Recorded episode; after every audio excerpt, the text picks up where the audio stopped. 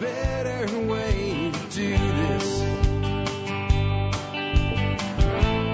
Let me show you a better way. Hi, folks. This is Jack Spirko with another edition of the Survival Podcast. As always, one man's view of the changing world, the changing times, and the things we can all do to live a better life. Times get tough, or even if they don't. Today is November the 13th, 2019. This episode 2546 of the Survival Podcast. Today we're calling today's show Supplements for Healthy Living with Dr. Stephen Lewis. His wife Janet will be with us as well.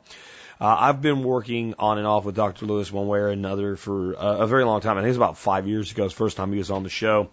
He's worked with a lot of you guys. I've heard nothing but positive feedback on his science-based approach to supplemental medicine, basically. So he focuses on nutritional supplementation, and he does that by first running a laboratory analysis in a standard medical laboratory that you can go to. It doesn't matter where you are, you can work with Dr. Lewis. He's out of East Texas near the Tyler area. I've never met him face-to-face, but I've worked with him. My wife's worked with him. My friends up in the Dakotas who have worked with him, Virginia, Florida, all over Texas, couples from California. And those are just the ones I know of. And you don't get that kind of traction with an audience that's full of skeptics like this one unless you're doing something right, and he is. And it's because it's scientifically based. Today I'm going to have him on to talk about supplements in general. Now, all supplements we're going to talk about are things that he does recommend and has his own versions of, but we're going to be talking about it from an informational standpoint to get a better understanding of why we even need supplements. In a perfect world, we wouldn't need supplements, but we live far from a perfect world. We'll talk all about all of that and more in just a moment. Before we do, let's hear from our two sponsors of the day. Sponsor of the day, number one today, is KnifeKits.com. A knife is an ancient tool. Been around for as long as man figured out how to take a piece of bone or a piece of rock and break it in a way to make it sharp. But, you know, there is a skill to making a really good knife. The key with KnifeKits.com is a lot of the work's already been done for you in their kit knives, and that's a place to start. And if you progress from there, you can get awesome raw materials. I'm talking like Mammoth Tusk Ivory. You can get Damascus Steel. You can get Buffalo Horn. If you can think of it, they have it. Check them out today at KnifeKits.com. Next up today is the Free State Project. I have really probably not dedicated as much effort as I have to the Free State Project as I have to any other organization. I can't think of another organization that I've put as much of my effort and time and money behind, especially one that I don't directly derive any direct benefit from. I'm not going to move to New Hampshire. It's not in the cards for me, and honestly, if we did leave Texas, there's other places we would probably go. I don't see myself living in the frozen north ever again, but I get why they picked New Hampshire. It's because of the size of the government relative to the population. They've made amazing strides with over 20,000 people who have either moved or pledged to move to New Hampshire, to drag New Hampshire kicking and screaming into the freest state in the nation. And we do derive a benefit. When any state in our republic does something, and you prove that it can be done without the world ending, because that's what everybody says, oh my God, what's going to happen, that type of thing. You give the citizens of other states something to point to. Well, they did this here, and nothing terrible happened. You see where I'm going with that? I have spoken at 3 of their Liberty Forum events. I've keynoted for them twice. I have donated ad space to them. I have donated money to them. I have to believe in an organization an awful lot to do all that. And if you check out what they've got going on by going to fsp.org/join, you'll see why I'm so excited about the work they're doing at the Free State Project. And before I bring Dr. Lewis and Janet on, I wanted you to know there is a point in this interview for about 10 minutes where we have some pretty rough background noise on their side, and we finally figured that out, and it does go away. So if you get to that point, you're like, man, if you have to fast forward through it, but just know if you tough it out, it'll go away. With that, let's go ahead and get on into our interview today. I'd like to introduce right now our special guest, Dr. Stephen Lewis, and I believe his wife, Janet Lewis, is with him as well. Hey, guys, welcome to the Survival Podcast. Thank you. It's good to be here always. I've had you on, I think, 3 or 4 times now. I know a lot of my people do work with you. But before we get into today's subject, we're going to be talking mostly about supplements today and some other things to do with keto in general. Digestive health is kind of the agenda I have for you. This is fun for me. By the way, guys out there listening, usually I bring a guest on. They set up an agenda. They know exactly what they're talking about. I get to play kind of devil's advocate today and jack around with Dr. Lewis here and not have him know everything he's going to talk about today. But I think we'll get through that. Before we do, though, tell people a little bit about yourself, Dr. Lewis, like your background and how you got into doing what you're doing and what makes your approach to health and nutrition maybe different than other people in the space. Well, you know, I got hung up on the jack around with Dr. Lewis. You know, I've got an ex-wife. You can't hurt me, Jack. What do we do? You know, I'm a chiropractor by training. I've always loved the nutritional part of it. I just see a world that's pretty unhealthy. And so Janet and I have kind of geared ourselves toward nutritional supplementation, which coincides with what you teach about GMOs and, you know, how to build the soil. And it's because we have such bad crops and poor nutrient density. So this works real well. Blood work doesn't tell us everything we need to know, but it sure does take out a lot of the guesswork. And then we use pharmaceutical-grade nutritional supplements to shore up the weaknesses we find on lab work. And, I mean, just could you maybe say a little bit more before we go on here about the importance of the lab work? Because, to me, I've always found it interesting when you have a practitioner of any kind. I don't care if they're an MD. I don't care if they are, you know, up in the Northwest we have actual NDs that are certified, an herbalist, a certified nutritionist, a chiropractor. When somebody starts putting people onto large numbers of supplements, specifically with macro and micronutrients and things, minerals, with no idea what they're deficient in, that's always been kind of odd to me. And then when I met you, you have a way different approach where you actually know what somebody might be deficient in. Kind of talk about that real quick. Well, you know, we could even do more blood work that goes, you know, more into the minerals. But I tell people if you just throw in a good multimineral or a good multivitamin / multimineral, you pretty much have it covered. And then you can tell more by the patterns, you know, like what are the patterns between your different types of white blood cells. So yeah, there's a lot goes into it. And the older I get, the more I realize I don't know. So I'm studying harder and learning more. Our learning curve is just incredible. I'm just thrilled. Well, and on the lab, you know, people get lab, but unless things or items on that are obviously flagged, they're generally not looked at as a problem. And I guess for us, the difference is we're looking at the parameters because as America gets sicker and fatter as a nation, those parameters are getting larger of where it falls into a normal range. And we're looking for optimal ranges on the lab. So the products we use help shore up the weaknesses we see in the lab work and then make you feel better, which is usually a variety of products. Yeah, I think what Dr. Lewis has said that it's like when your doctor looks at your labs for your minerals and vitamins and stuff, if they even look, normal to them is the average. So that's everybody standing in the line at the state fair waiting on a fried turkey leg.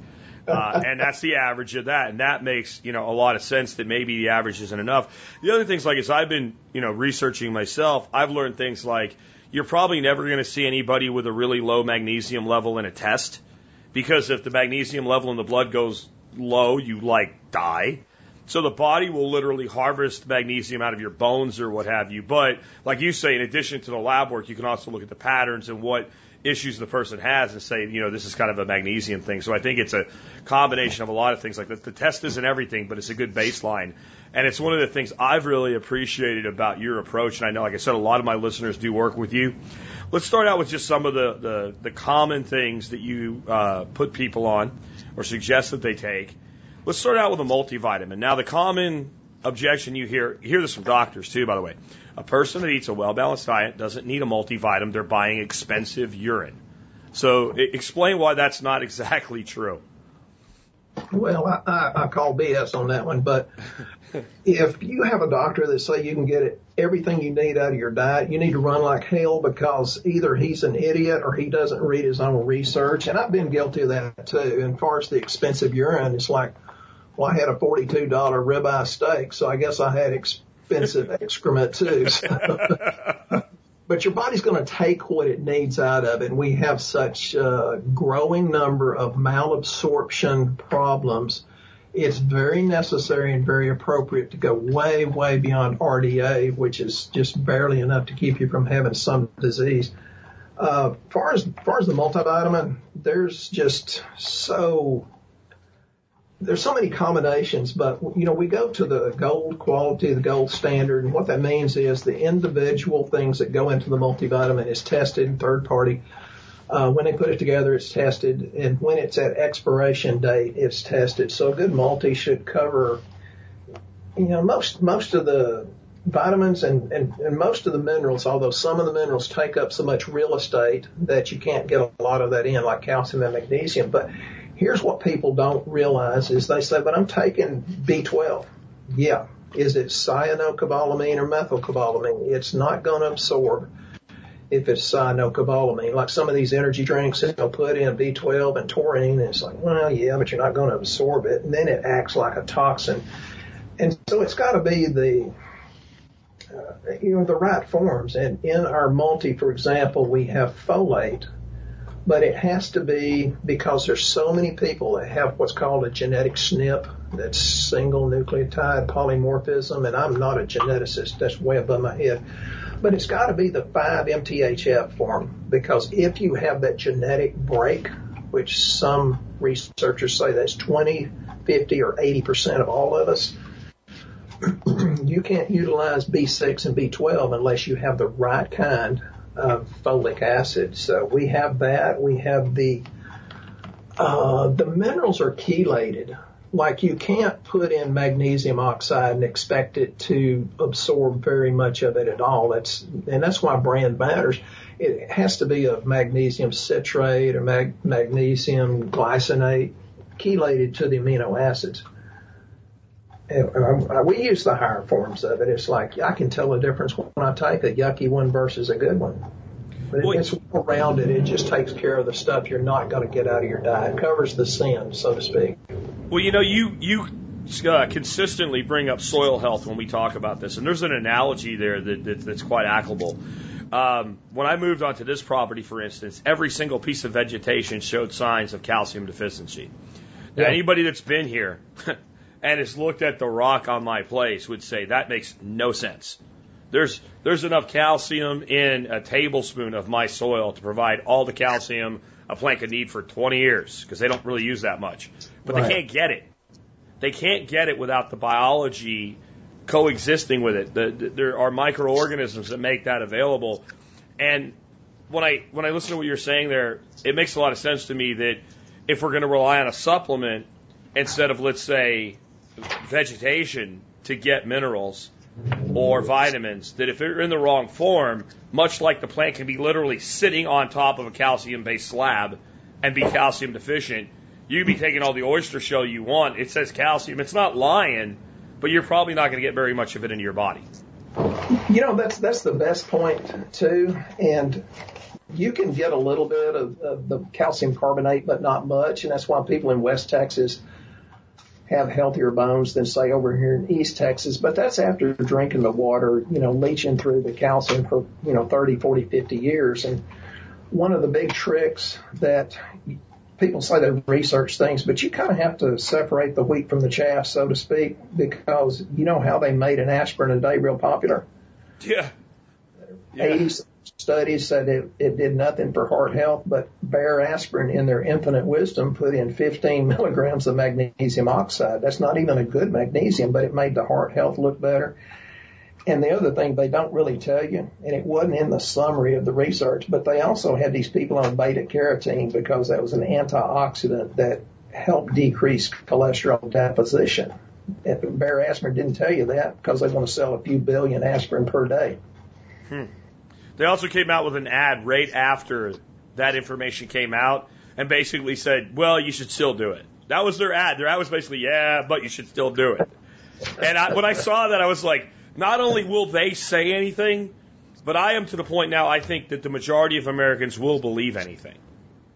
And so we're obviously talking to the minority today, but Yeah, be careful with what you hear on TV. Let's talk a little bit about blood pressure. You have a supplement you call BP Support.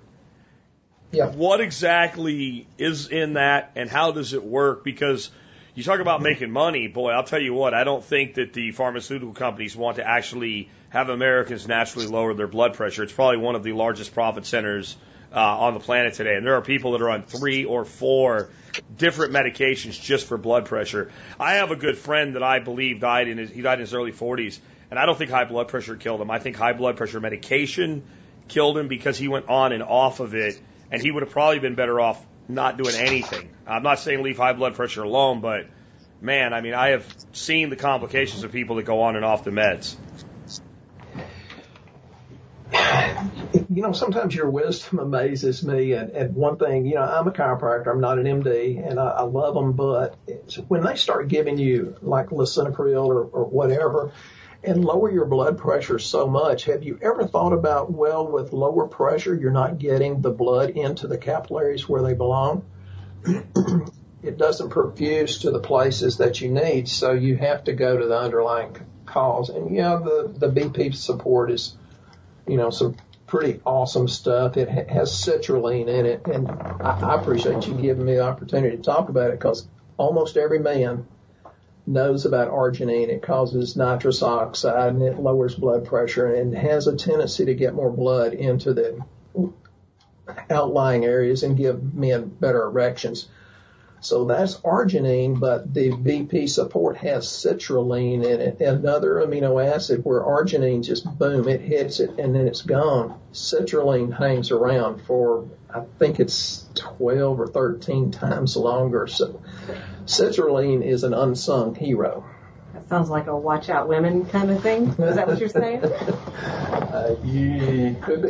You know, and they just got the grapeseed extract, which is a pretty super antioxidant, which we all need because of the oxidative stress. And then the quercetin, cucertin, ever how you want to pronounce it, that is an incredible, like, oh my God, antioxidant. It does so many different things. On most people, blood pressure will go down within just a few weeks to maybe a few months possibly, but usually almost always pretty quickly. So the quercetin, cucertin, ever how you want to pronounce it, it reduces the free radicals, stuff like from pollution, smoke, radiation, chemicals. Reduces inflammation.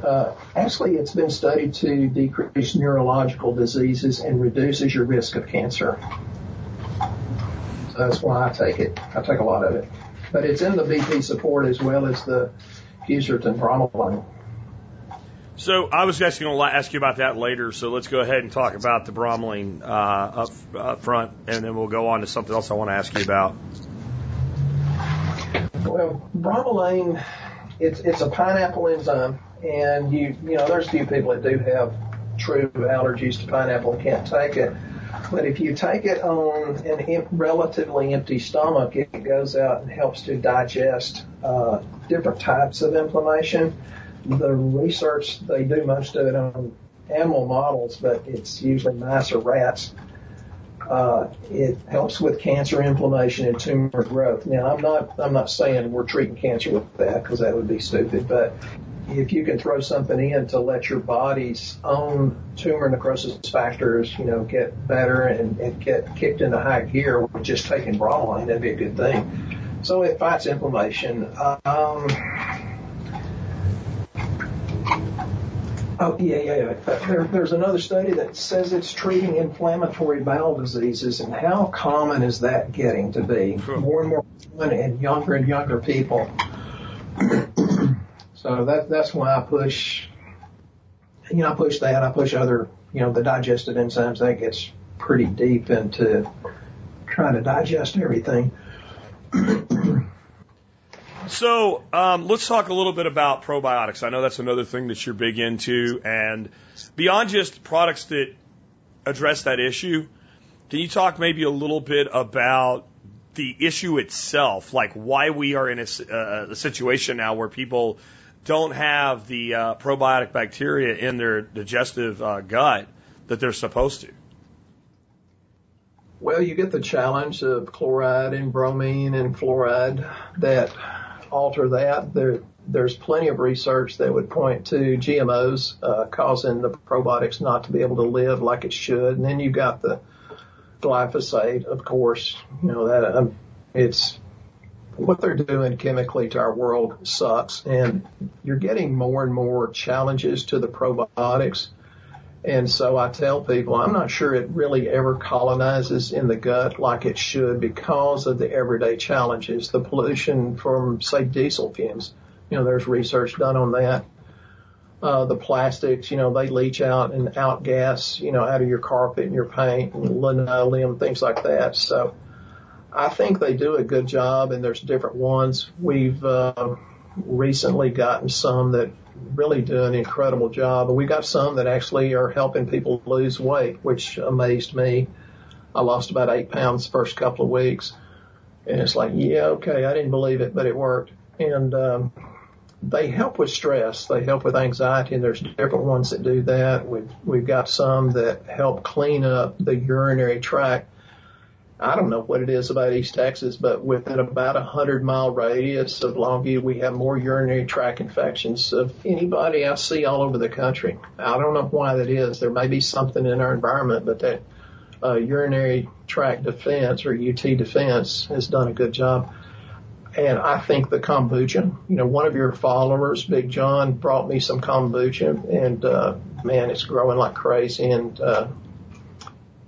he's taught me how to do kombucha. That's a good thing. So I think people should make their own sauerkraut and do their kombucha and, you know, all those fermented things. But I still think you need to throw in a couple of probiotic capsules just to, you know, as insurance.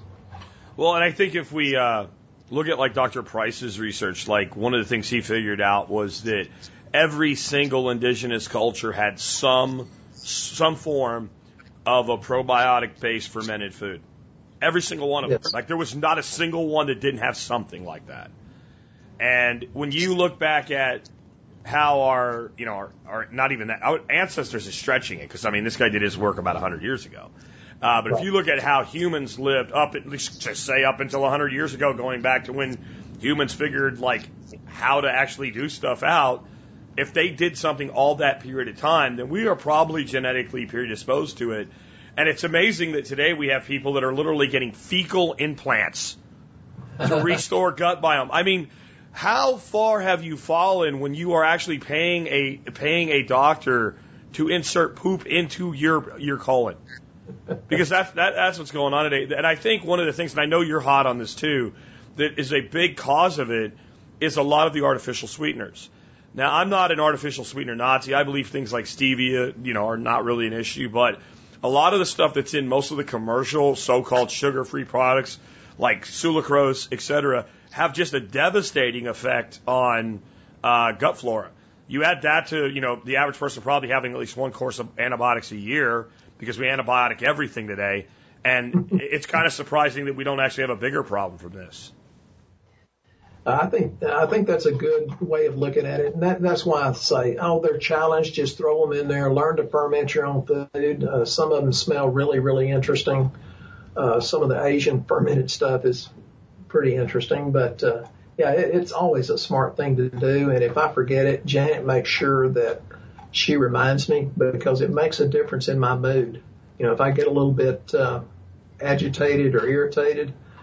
You know, we've got one specifically for gut-brain axis, and it helps seal leaky gut. We're getting incredible results with kids that have autism because they have a decreased detoxification pathways.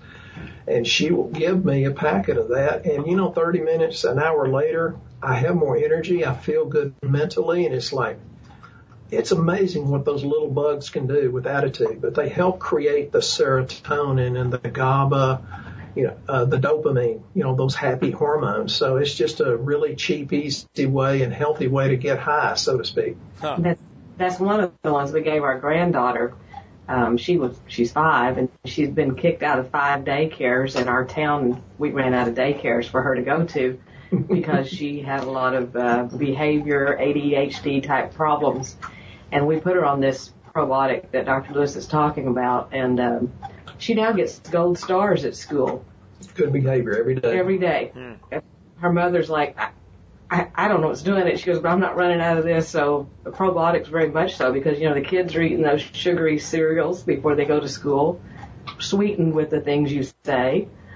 So their little brains are on fire. Yeah, absolutely. Now this is where I'll pull one from left field that we had no part of our outline. So we'll see how this works out. I've recently started to learn more about something called prebiotic soluble fiber. Yes. Which is fiber that the body cannot digest until it gets into the lower intestine. I've heard, you know me with keto and all, so I've had some debates with people about, well, fiber is going to spike your blood sugar. And it's like, well, maybe, but not for like 18 hours because you cannot, like, it goes in your stomach and your small intestine, your body's like, I don't know, I can't help you. And it gets down into the lower intestine, and that's where these gut bacteria will break that down and release short-chain fatty acids. Yep. But I just sounded really smart, but that's it.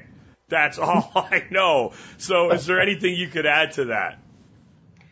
You know, that's interesting. And I like it when you get off the outline because I couldn't follow one anyway. But, yeah, people come in and say, do you have probiotics with inulin? And my answer is yes, but... Have you ever heard of somebody that takes probiotics and they said, well, it made me belch, bloat, and have gas? And I hear that all the time. It's like, well, you don't need the inulin because you have SIBO, small intestine bacterial overgrowth. So, again, we're working on a product without the inulin. And I tell people, you know, there's a lot of buzzwords just to try to get you to buy stuff that you don't necessarily need to. But... You need kind of really to kill bacteria, kill the yeast. That's really good. That's why we private labeled a lot of stuff because, you know, sometimes, I don't know, the quality varies so much out there. It's just kind of a, I'm trying not to say marine type words, but inulin's great, but if you just eat enough fiber, almost always that'll take care of itself because you can get, you know, soluble and insoluble fiber. Yeah, I was coming at it more from a standpoint of actually dietary prebiotic fiber, soluble fiber. Like you mentioned inulin, like one of the things I grow here, and we're trying to keep carbohydrates down. You know, one of the things that goes away is potatoes. But I grow a thing here called groundnuts or Apios americana. And, you know, most of the carb that's in that is in the form of inulin. You know, and that lets you eat 3 or 4 ounces of these things roasted as a potato substitute. And if at the same time you're actually feeding your gut flora, that doesn't seem like it could possibly be a bad thing. You know, I think some people carry it to the nth degree and they overthink things and they create more stress than just eating the dadgum thing. You know, I'm more like, hey, let's go, let's be happy. You know, okay, I'll eat a little bit of potato here and there, but, you know, you get all kinds of the right kind of fibers if you're eating the artichokes, the asparagus, you know, the broccoli, the cauliflower, you know, that kind of stuff's really good for you. But people overthink, and that's why I tell them, yeah, inulin's important, but don't get sold by a buzzword. And there's a lot of that in the industry going on, and I try to offset that and get people to where they think for themselves.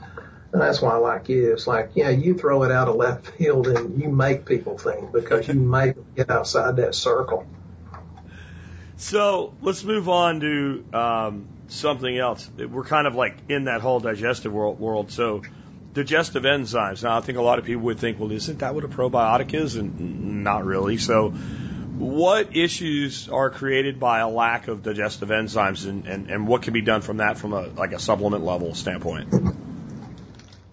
Well, I always look at the chloride, and the chloride should be about a 102 or more. And I think one of the reasons that we have such horrible low hydrochloric acid that people think is too much because it'll cause gas, belching, bloating, acid reflux, I think it's because they poo-pooed salt for so long. There's nothing wrong with salt, but you want, you know, the Celtic salt, the pink Himalayan salt. And no digestive enzymes are different than probiotics, even though some of what they do kind of overlaps. And, you know, the one I like the most, and we have several here, but it has 8 times concentrated pancreatin. The pancreas gets overlooked, but you know that's like amylase and lipase. You know, lipase you need a lot of to eat, digest the fat. Betaine hydrochloric acid. That's the one that almost is most people is kind of low, just because you don't eat enough salt to have the chloride to make the hydrochloric acid. And I tell people the symptoms are the same. It's almost always low. You need high acid. That's why a dog can eat all kinds of nasty stuff and be healthy, and that's why a buzzard can eat anything, because their hydrochloric acid is so much stronger than what we have. So, we do that. The one I like the most has desiccated ox bile in it. So, there goes, you're beginning, if you're taking ox bile, you're going to break down the fats and the proteins. You're going to probably break down the cholesterol, form stones in your liver and gallbladder too. So huge for people that don't have a gallbladder too. Yeah. And then again, it's got the bromelain and the papain in it. I'm a big fan of bromelain too, but the ox bile is critical. I would not take one without ox bile unless you're a vegan, and then you're not going to need it, but I won't go down that road. No, you're going to want to kill yourself if you're a vegan. Sooner or later, you're just going to jump. I'm telling you. It's just going to wear you out. You're either going to eat the meat or you're going to jump off of something. I just offended all the vegans in my audience, all 4 of them. Anyway, so... Oh, yeah. So a lot of the stuff we're talking about today is relatively new. Some of it's pretty cutting edge, but something we've known about for a really long time, because I can remember my grandfather taking fish oil when I was a kid, and we've known there's benefit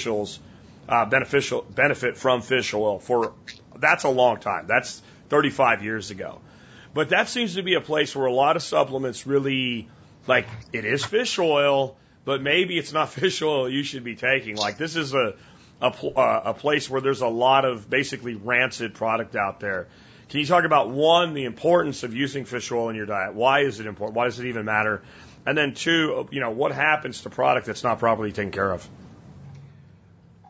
Yeah, there are a lot of bad fish oils out there, but the importance of taking it is because, there's a lot of known benefits for cardiovascular health. I have a tendency toward high blood pressure, and, I take it for that, but it also helps rebuild the brain, especially the DHA, but the EPAs are very, very anti-inflammatory, and that helps with the inflammatory omega-6s or 9s. It actually helps mood. That's one of the things that helped my granddaughter, and it helps mental focus. And we do have a new special one that has something in it called GPC, which is one of the super phosphatidylcholines, which is a brain booster. Any pregnant woman should be taking it, or anybody that's older and has a tendency toward dementia should be taking it.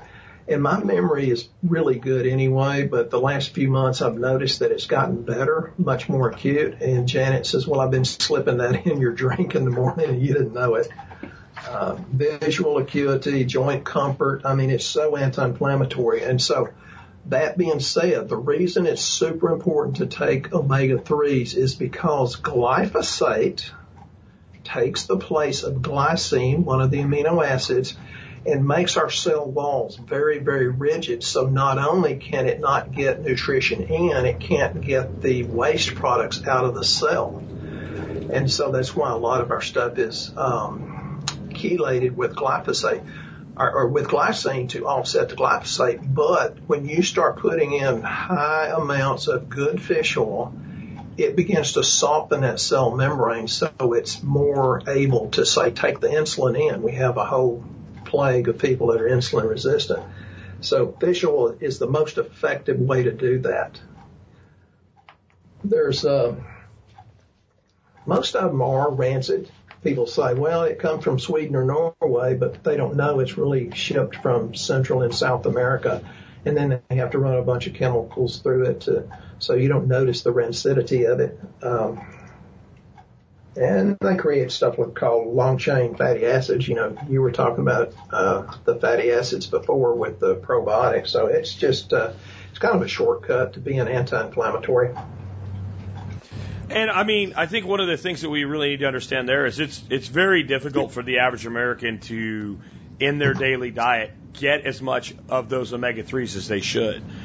There's a big push, and I am pushing the mob as hard as I can toward grass-fed meat in this country. But yes. I think it's a wonderful fiction that if we just had grass-fed beef, we'd all get our omega-3s, because even in the best grass-fed beef, that omega-6, omega-3 ratio is a little better, but it pales in comparison to a piece of mackerel or a piece of salmon or a sardine. Like, it's not even close. It's not even in the same ballpark, right? It's like, you know, college baseball versus MLB. It's that far apart. And so I just don't see the average person getting enough meals of the kind of fish that are safe to get enough meals of, because if you're getting your meals of like king mackerel or tuna, the fish we all like to eat, you know, blacktip shark or something, they get mercury issues. Like, so most people aren't like me. I could eat a can of sardines a day. I really could. I'm happy to. Most people are never going to do that. So the only place I know to easily get those omega-3s in enough to offset the ratio of our diets is fish oil. I mean, is there even really another source?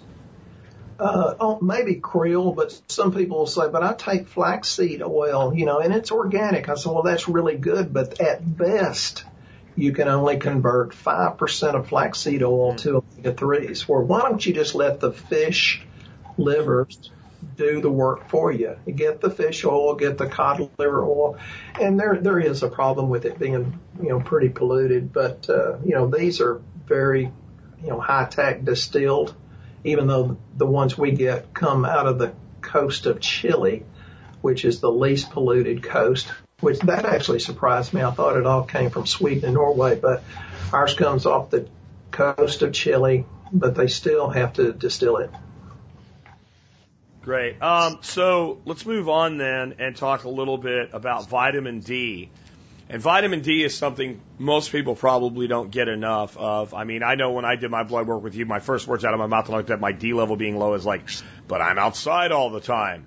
And you said, I hear that from everybody. And so we do convert, you know, sunlight into D, but I guess we don't get enough of it. But I'd really not encountered the idea of including K with D. And can you talk about why that's important? Yeah, and I do hear that all day. I heard that from a guy in Florida yesterday, but I'm out in the sun all the time. Well, the best I've ever seen is 42 with sun exposure. And people say, well, that's in the range of 30 to 100. I said, well, that's not a good range. You need, I think, 50 bare minimum, just barely adequate. One of the reasons we don't convert sunlight to vitamin D is, first of all, the people that have low cholesterol on statin drugs, you have to have cholesterol for the conversion.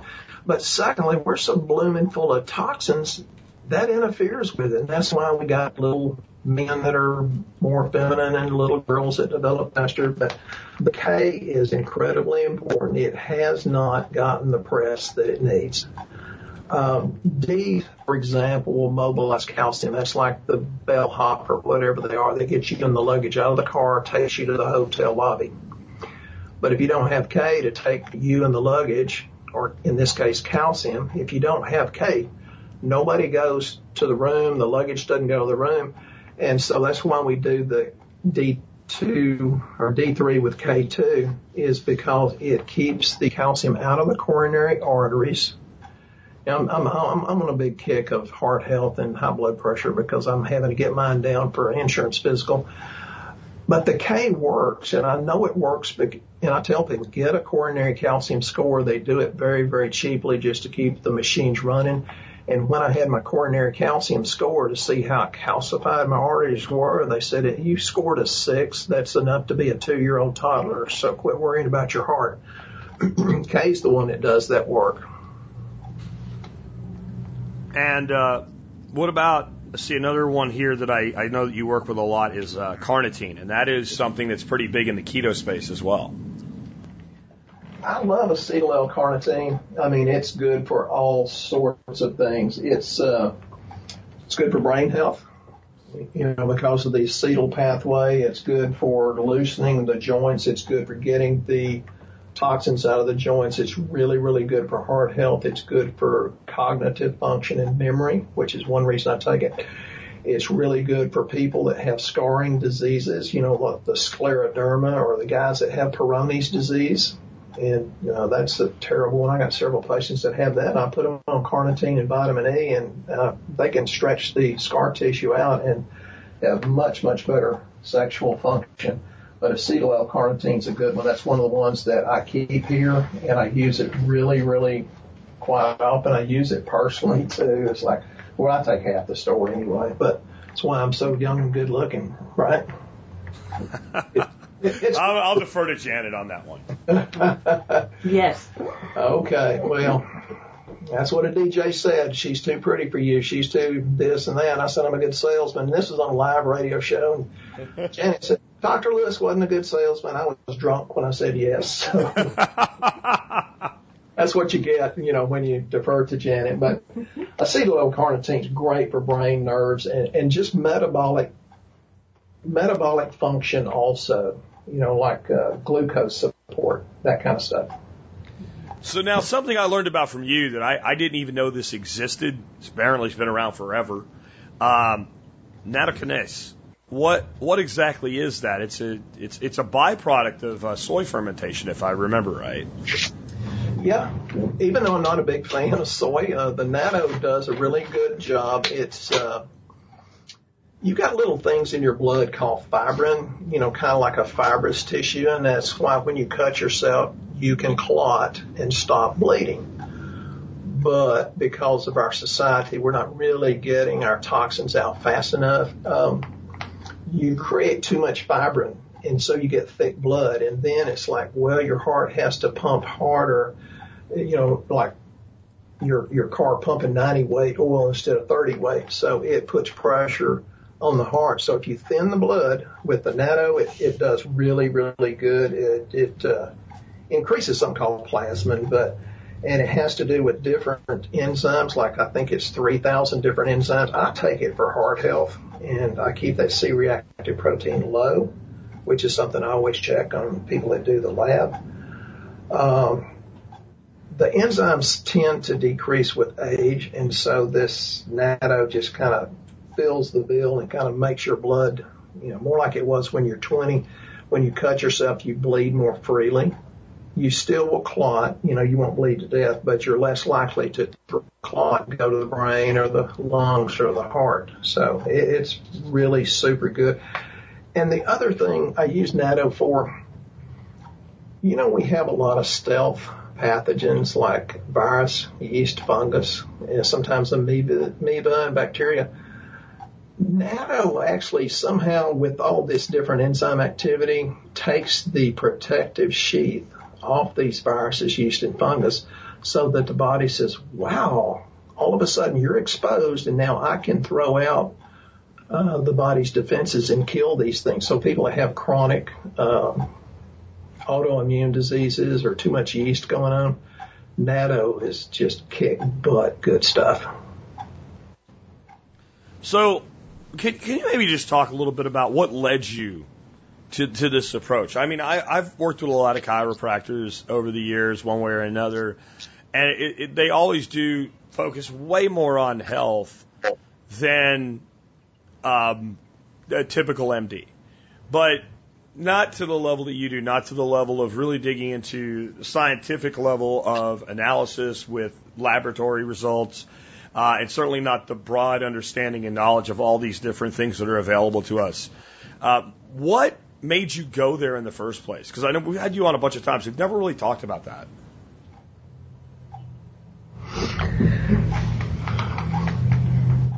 Well, he's gaining his breath here to tell you the story. There's a couple of things that he'll tell you. That the main one that pushed him over the top was my hysterectomy, because of all of the medical approach that we did, that I was getting sicker and fatter after I had it done. And it led him to go ahead with doing the functional medicine part of it. You know, he was doing chiropractic, but I was doing nutrition. That's when we kind of really took off. But I will let him tell you now that he's got his composure back about why he started it to start with. Because when I was 15... my daddy had ulcerative colitis, you know, IBS, whatever. And he went from doctor to doctor to doctor. And nothing worked. And the doctor, the last doctor that treated him, says, well, maybe we gave him too much cortisone and facilitated the heart attack, you know, or might have helped to create that. And he died when he was 53, and I was 15 and had to step up and become a man. When you see something like that, it's like, you know, that's bull. There's a way to get well. And I'm not against medicine. I love medicine. They've saved my ass more than once. But he died from something that I'm fixing on all kinds of people now. And we've got some super specialized things that we've got one product that's cost in the $70-something a month range, and people say, well, that's pretty expensive. I said, yep, the medical profession uses the exact same thing for $450 to $1,250 a month, and it seals leaky gut, and it's a bovine-derived immunoglobulin. And so, yeah, okay, that was a big motivating factor. And the other thing is I've got a horrible Texas drawl, and I think maybe I didn't think I was very smart, so I have to overcompensate. I think a lot of it's overcompensation because I think I got to be more knowledgeable than the next guy and the next guy and the next guy. I love getting people that nobody has fixed. Not that I fix everybody, but when you take other failures and you fix them, it's kind of a pat on the back. So, yeah, okay, I'm floating my own boat there. Sometimes we work real hard just to overcome our ill-perceived inadequacies. So that's why I try to be good, and that's why I read, research. And I'm not talking about internet opinions. You know, people say, I've been reading, I've been researching. Yeah, internet opinions, bullshit. Sorry. You got to read the real research. And just like that Bayer aspirin study, you got to know when to throw stuff out, because sometimes in their little summary, they leave out the part that, you know, could unravel the whole study. You know, there's a lot of stuff you've got to recognize as bull and chunk it. And I don't know, maybe I'm overcompensating because I thought I was insecure because my daddy died early. So, but man, it's amazing when people say, and I've gotten a lot of it this week, they say, oh my God, you fixed my kid, and oh my God, autism went away. And it's like, well, I don't even treat that. I just throw in these nutrients and let the body do its own work. It's not me that's great, grand, and glorious. It's your body's wisdom that's doing it. You just needed something to work with. So I don't take a lot of credit, but I think that's why I try to go beyond, you know, what most people do. I think one of the big problems we have is not just laymen, but doctors read study synopsis and don't read the study, and don't even bother to understand the methodology used in the study. And then if the study gives them the answer they wanted, then the study is definitive. And if the study gives them the answer they didn't want, then it's bunk, right? Yep. And to me, this is what I have to have done for me to change my opinion on something that is nutritional or medical when it comes to from a study alone doing it. First, I have to read the entire study. If I have to use Google 37 times to Google words I don't know, I will. I need to read the entire thing. I need to be able to say the methodology to me makes sense, and then I need to understand the conclusion drawn from it. Then I need someone to actually use the scientific method and to redo that study somewhere else and get a repeatable result. Until I have that, all I have is a claim of bullshit, even if I agree with it. And you correct me if I'm wrong. You're more of a scientist than me. But isn't that actually the scientific method that we were taught in fifth grade? Like, isn't that actually how we're supposed to scientifically evaluate something? Because I've been going through keto, you know what I get every day is 20 people telling me I'm going to die from heart disease and or cancer because I'm eating fat.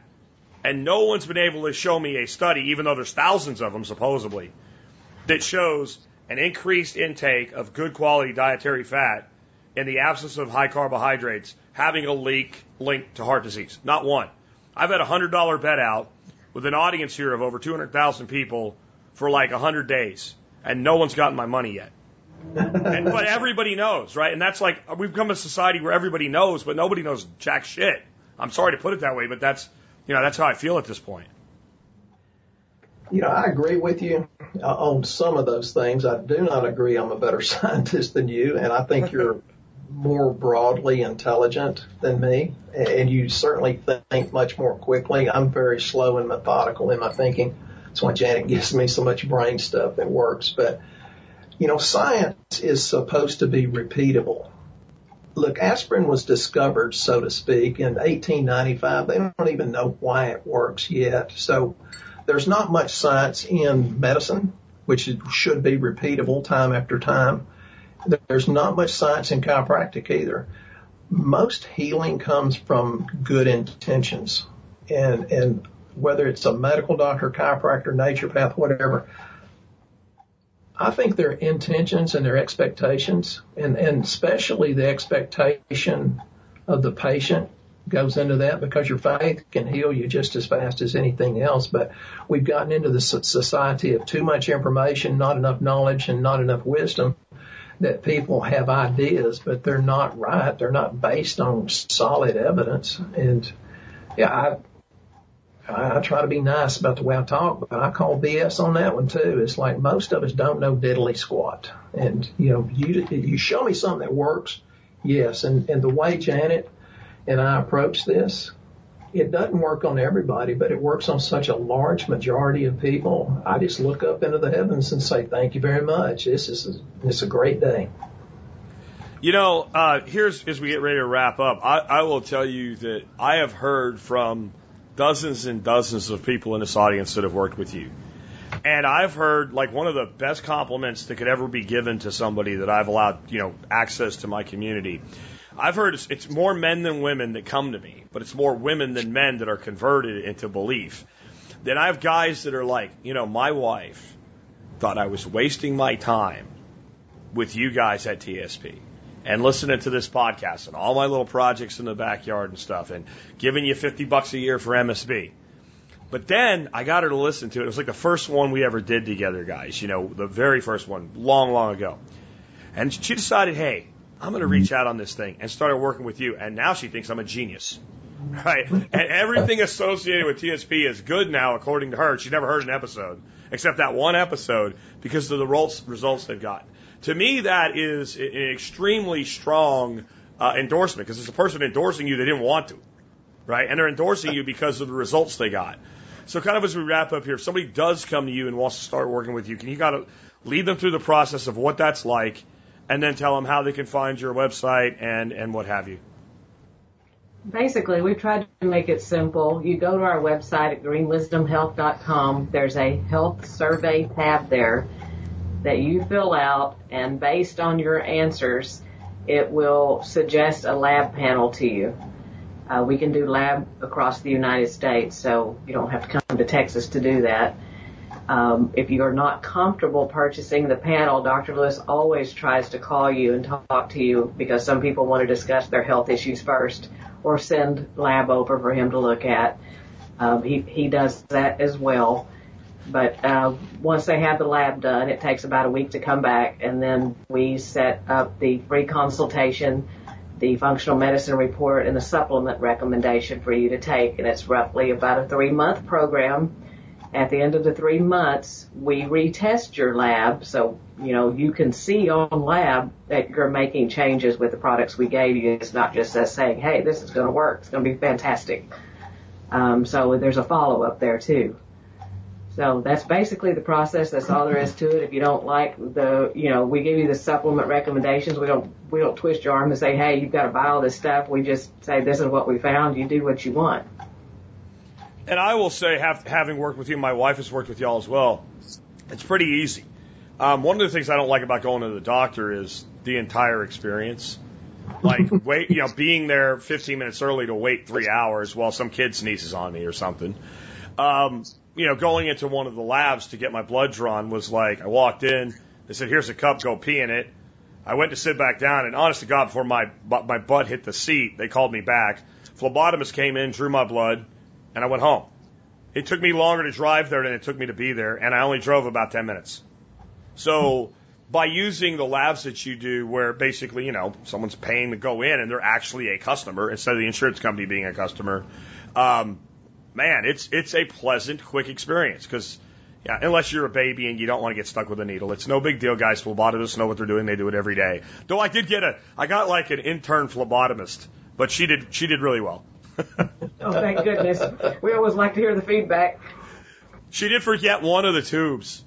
So she's like, after she was done, she's like, I'm going to have to stick you again. I'm like, I'm not a child. Go ahead. It's fine. It'll be all right. But anyway, guys, I appreciate you being on with us again.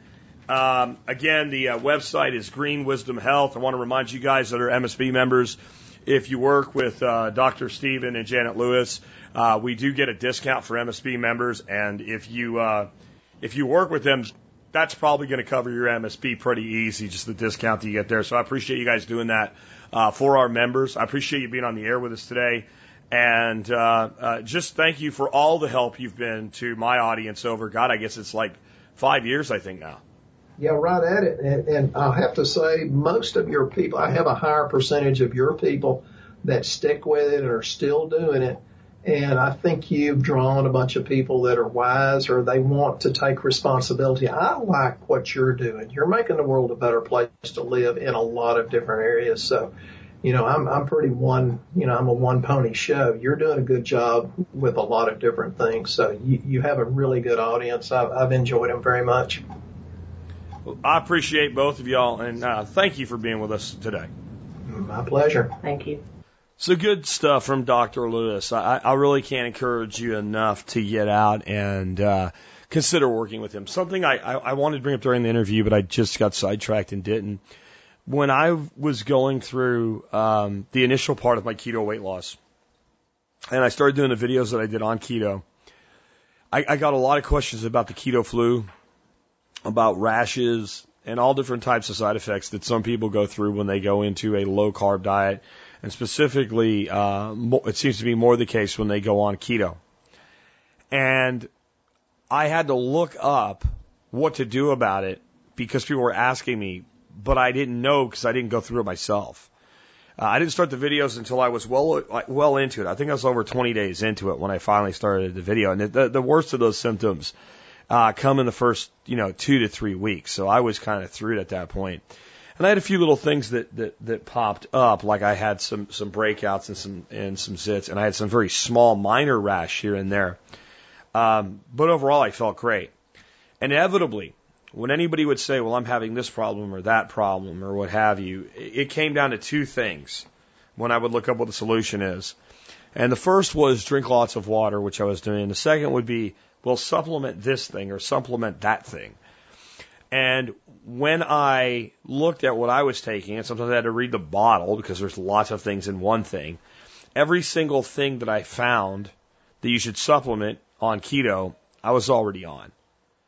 And I think Dr. Lewis made most of the decisions he did off of my lab work, but I also did tell him what I was doing, that I was going to go keto, and I knew that I needed to lose a lot of weight. And so he tailored it to that too. And that gave me a lot of confidence, in addition to the feedback I've heard from you guys over the years. So I also was a little bit moved, and I didn't know it was wrong at first. I thought maybe I came so far to left field I confused him or something. I didn't realize at first it was emotional. That's why I left the long pause in there when it happened. But when I said, what brought you to wanting to do things this way? And he told the story of his father, and his father dying of something he did not have to die of, and having that happen to him when he was 15 years old. I have found that when people come from a place like that, they are driven to do things the right way. So I really encourage you guys to consider giving Green Wisdom Health and Dr. Lewis a shot if you're dealing with anything in your life that you'd like to be a little bit better. With that, let's go ahead and wrap things up. Remember, there's two ways you can support this show. One is by becoming a member. Don't become a member. Next week, I'm going to have a really awesome sale on memberships. So don't do it this week. You call that integrity in this place. I've realized sometimes that I spring a sale on you, and I do kind of feel bad when somebody joined like the day before. So I'm going to do a sale next week, and I'm going to tell you that I'm going to probably do a regular sale, and I'm probably going to do, I'm thinking Friday next week to give me time to build up to it, a lifetime membership sale. I don't sell a lot of lifetime memberships. I think I might do 10. Just because I realized I hadn't done any this year. And I try to like once a year open that up for, some 20, 30 people. But Looking at how many lifetime members I have, I kind of make that an exclusive club, and I think I'm going to do 10 lifetime members on Friday. I think I'll run the sale itself all week long, and if you buy in on the sale because you're a new member and then you buy a lifetime member, I'll refund your sale price membership for 1 year back, because that wouldn't be fair either. Anyway, just wanted you to know that's coming. The other way you can help us do your online shopping at tspaz.com. That's T-S-P-A-Z, tspaz.com. You go there, and no matter what you buy, you help out the Survival Podcast and the work that we do. So I also have a daily product that I recommend for you guys. And I want to apologize for my voice today. I'm still recovering from the workshop. And I almost skipped this today, but I just felt like this is a product I wanted to bring to you guys. If you guys have listened to me a long time, you know I love things like biltong and jerky and meat snacks and stuff like that. It fits perfect with a keto or paleo lifestyle. And as I said today, I'm a huge advocate for grass-fed beef and pastured meat and stuff like that. Most of y'all know that. I came across a product that was highly recommended by Thomas DeLauer on YouTube called Chomps. And they do grass-fed beef sticks and grass-fed venison sticks and grass-fed turkey sticks. Now, they kind of look like a Slim Jim. Unlike the Macho Man Savage, I am not a fan of the Slim Jim. They are garbage. I think their highest use is cut into tiny pieces and used for bait for, like, bluegills. They're pretty good sunfish bait, perch bait, brim bait, depending on where you live, what you call them. But I do not consider a Slim Jim human food. These things are nothing like a Slim Jim. The ones I've featured on the website today are grass-fed black pepper venison sticks. Now, you can't sell wild game as in game like I would hunt as a licensed hunter. So when you see a venison product for sale in the United States, it's from farmed venison. Generally, it's red deer is what they do, stags.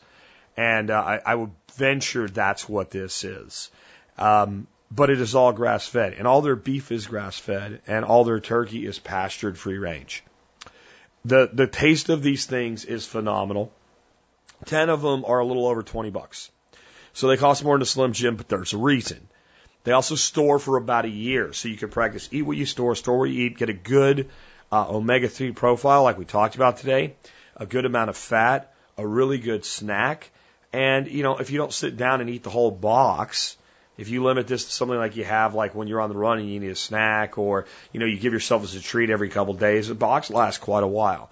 There's a bunch of different options. I've only tried two, and those were the original beef and the black pepper. I have links today in the write-up on this to like all their stuff. And with having the two I have tried, I can't see any of it being bad. So if something fancy's like, I think I'd like that, hit your fancy, go ahead and order it with confidence. What I said is the only way that you're not going to like these is if you don't like meat. And then I just don't know how to help you. There's a couple things I wanted to say, though, about this. One, we talked about health today. And products like Chomps and some other products that I mentioned in this review and I give links to, Kettle and Fire, which I used their bone broth today, actually a turmeric ginger bone broth, to make an amazing soup. Products like products that come from Epic Provisions.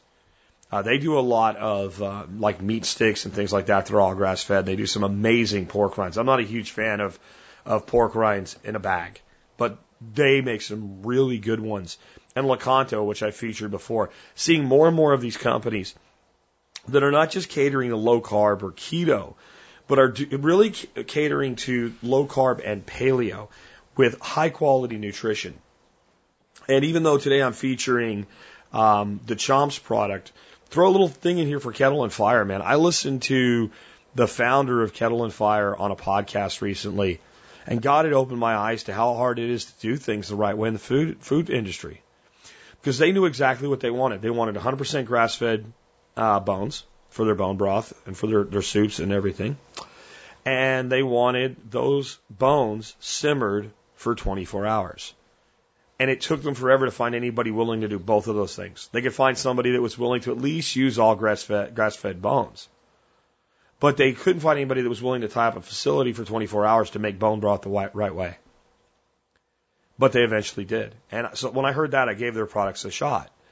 Seeing products like this that are focused not just on low carb, but on healthy, quality proteins and raising animals the right way, it tells me we're at a turning point. We have a long effing way to go, folks, but I think we've made a turn.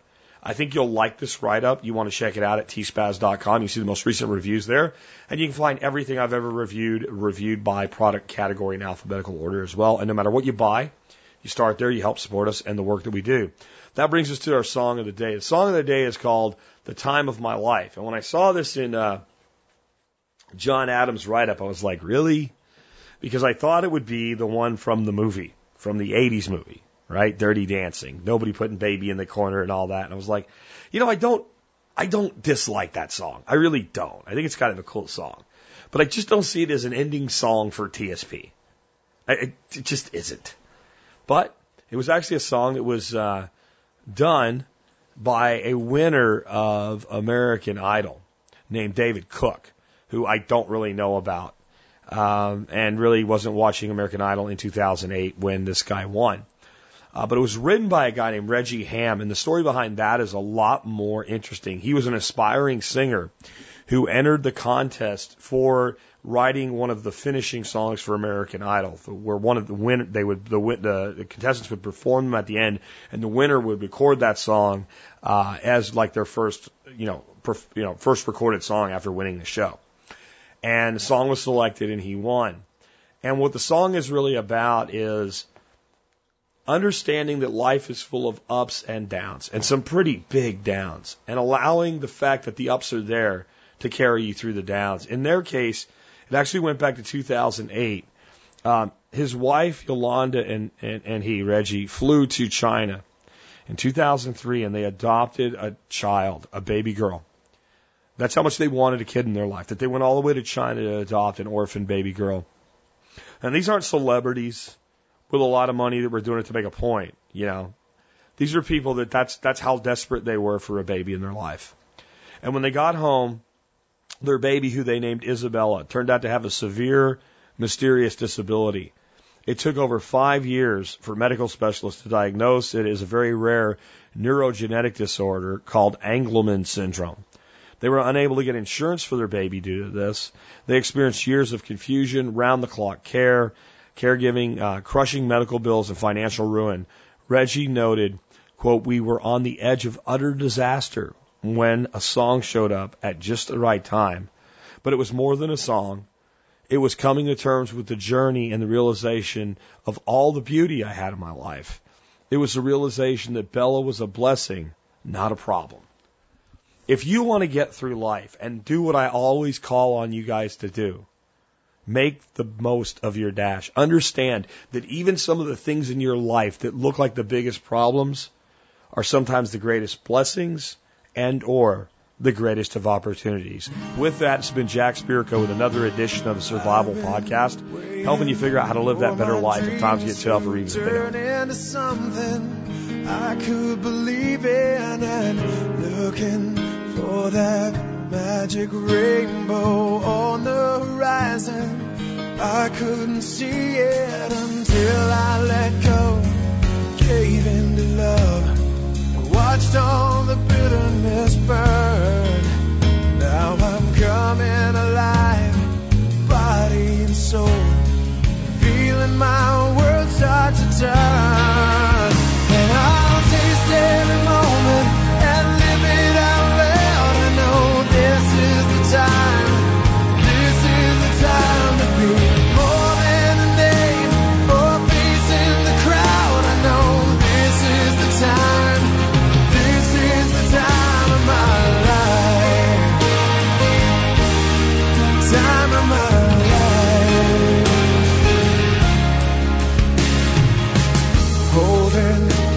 Two things and vanished into the air, left me in pieces, but now I'm rising from the ashes, finding my wings.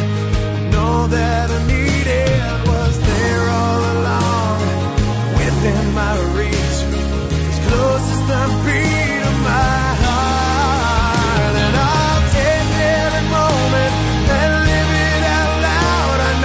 This is the